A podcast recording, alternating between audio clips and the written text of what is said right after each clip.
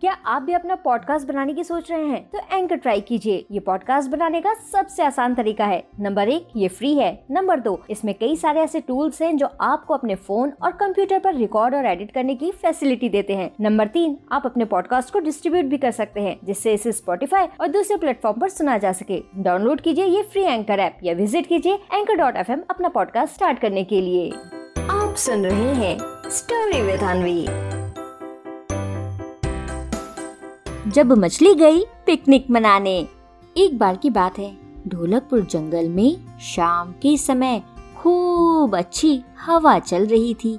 मौसम इतना अच्छा था कि कुकू कोयल गाना गाने लगती है और मोंटी बंदर एक पेड़ से दूसरे पेड़ उछलने लगता है और तो और बल्लू भालू आँखें बंद कर पेड़ के नीचे बैठकर मौसम का मज़ा लेता है। तभी रुस्तम शेर एक एक कर सबके पास जाता है और उन्हें सभा में आने को कहता है।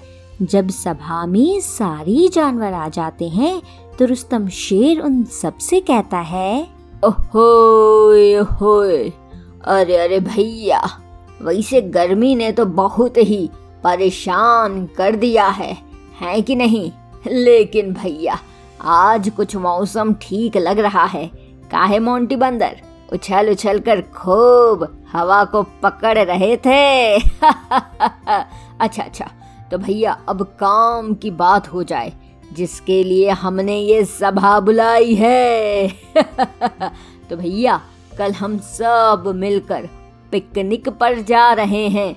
जरा टाइम से कल सब कोई यहाँ सभा में आ जाए, फिर यहीं से हम लोग मिलकर पिकनिक के लिए निकलेंगे। और भैया, खूब मज़ा भी करेंगे।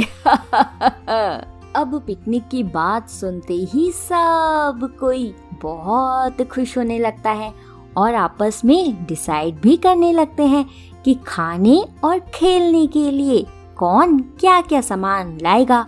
फिर जब सब कुछ डिसाइड हो जाता है, तब सभा खत्म होती है और सब खुशी खुशी अपने घर जाते हैं। अब मोंटी बंदर जैसे ही अपने घर पहुँचता है तो वो सबसे पहले जल्दी जल्दी अपना सारा सामान पैक करने लगता है। फिर जैसे ही वो सोने जाता है तो खुशी की वजह से सो ही नहीं पाता, क्योंकि बार बार वो बस पिकनिक के बारे में ही सोचता रहता है।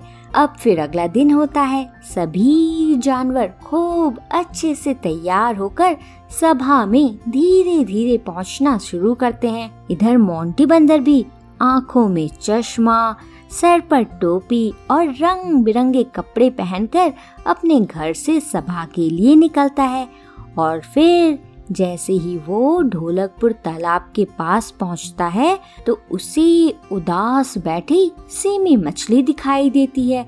अब वो जल्दी से सेमी मछली के पास जाता है और उससे कहता है अरे अरे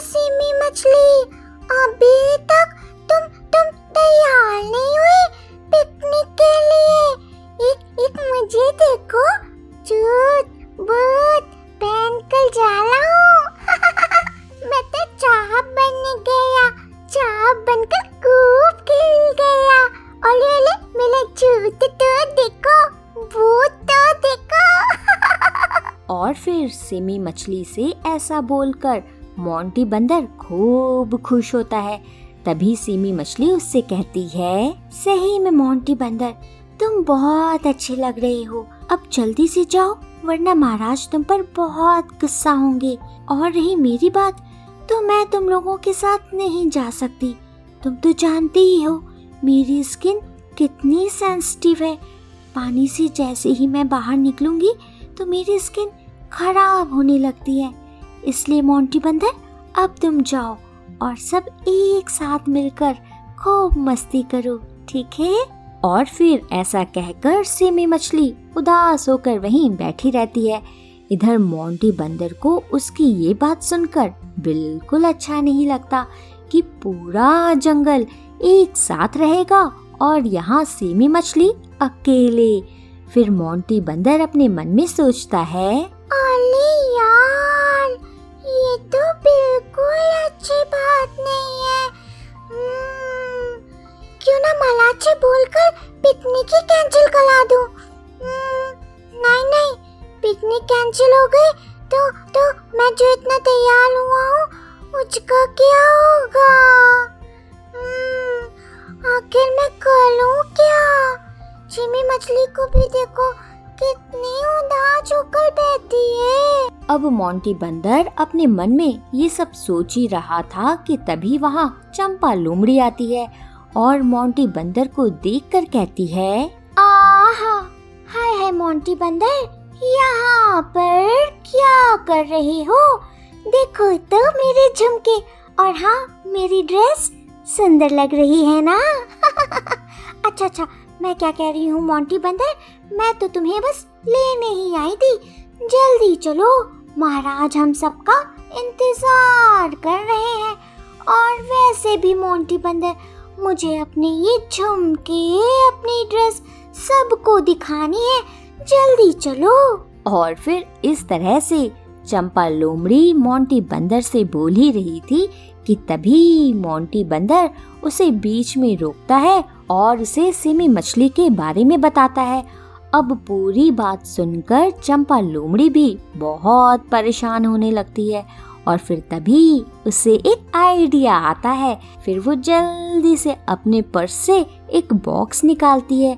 उसमें थोड़ा पानी भरती है और सिमी मछली से कहती है हाँ है सिमी मछली, ये देखो मैंने इस बॉक्स में पानी भर दिया है। अब जल्दी से इस बॉक्स के अंदर आ जाओ। इससे तुम्हारी स्किन को कुछ होगा भी नहीं और तुम हमारे साथ पिकनिक भी चल पाओगी। अब ये सब देखकर सिमी मछली तो बहुत खुश होती है और इसके लिए मोंटी बंदर और चंपा लोमड़ी को शुक्रिया कहती है। फिर वो भी जल्दी से तैयार होती है और पानी से भरे बॉक्स के अंदर जाती है। अब अपने साथ सिमी मछली को भी चलते देख मोंटी बंदर बहुत खुश होता है और फिर सब मिलकर एक साथ पिकनिक एंजॉय करते हैं। तो बच्चों, क्या सीख मिलती है हमें इस कहानी से? इस कहानी से हमें ये सीख मिलती है कि बच्चों, ज़रूरत पड़ने पर हमें हमेशा एक दूसरे का साथ देना चाहिए, क्योंकि बच्चों, हमें हमेशा याद रखना चाहिए। मज़ा तो सबके साथ ही आता है, समझे? आप सुन रहे थे स्टोरी विद अनवी अनवी के साथ।